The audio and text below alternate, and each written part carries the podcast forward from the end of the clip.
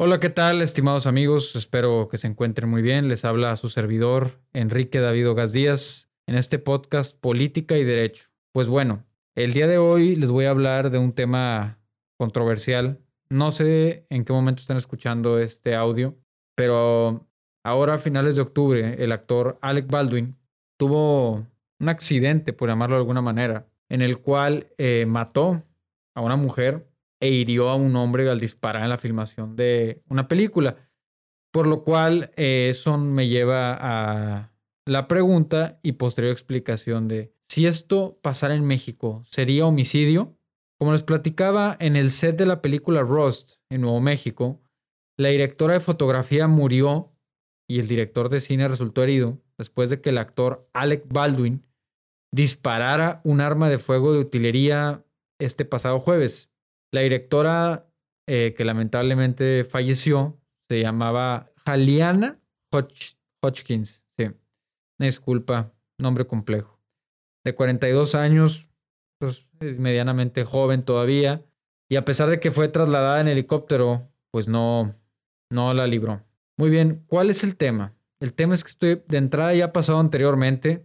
Muchos eh, traen a colación el caso clásico de la película El Cuervo de 1993 con el actor Brandon Lee, hijo de el legendario Bruce Lee, que también murió cuando fue alcanzado por un arma que suponía que solo tenía salvas, pero bueno, tenía en realidad una bala en el cañón. Concentrándonos en el tema puntual, ¿hay delito? Sí, no. ¿Cuál? ¿Es homicidio? En el derecho penal, desde la óptica penalista, no moralista, no religiosa, para que esto sea un delito, debe de existir un dolo. Entiéndanme por dolo el conocimiento de que tú vas a generar determinadas consecuencias con tu, con tu conducta y sin embargo decides realizarlo, ¿verdad? Dolo es también, en palabras domingueras, entiéndase las ganas de hacer daño, ¿no? O sea, el saber, yo estoy haciendo esto para generar una consecuencia que va a vulnerar a otra persona. Ojo, no estoy diciendo que la ignorancia exima el cumplimiento de la ley, que son cosas muy diferentes. Desde mi punto de vista, que lo he dicho en entrevistas a algunos medios y en mis redes sociales, no hay responsabilidad penal para el actor porque estaríamos ante un error de tipo invencible. Esto excluye la tipicidad tipicidad, y si hay atipicidad, no hay delito. En palabras simples, Alec Baldwin no es experto en armas. Alec Baldwin no es experto en utilería. Bueno, hasta donde yo sé. El actor utiliza las herramientas que le da la producción con plena confianza de que no van a lesionar a nadie. Entonces, este error de tipo invencible se da cuando la persona, por más que hubiera sido cuidadosa, no habría podido prever su accionar.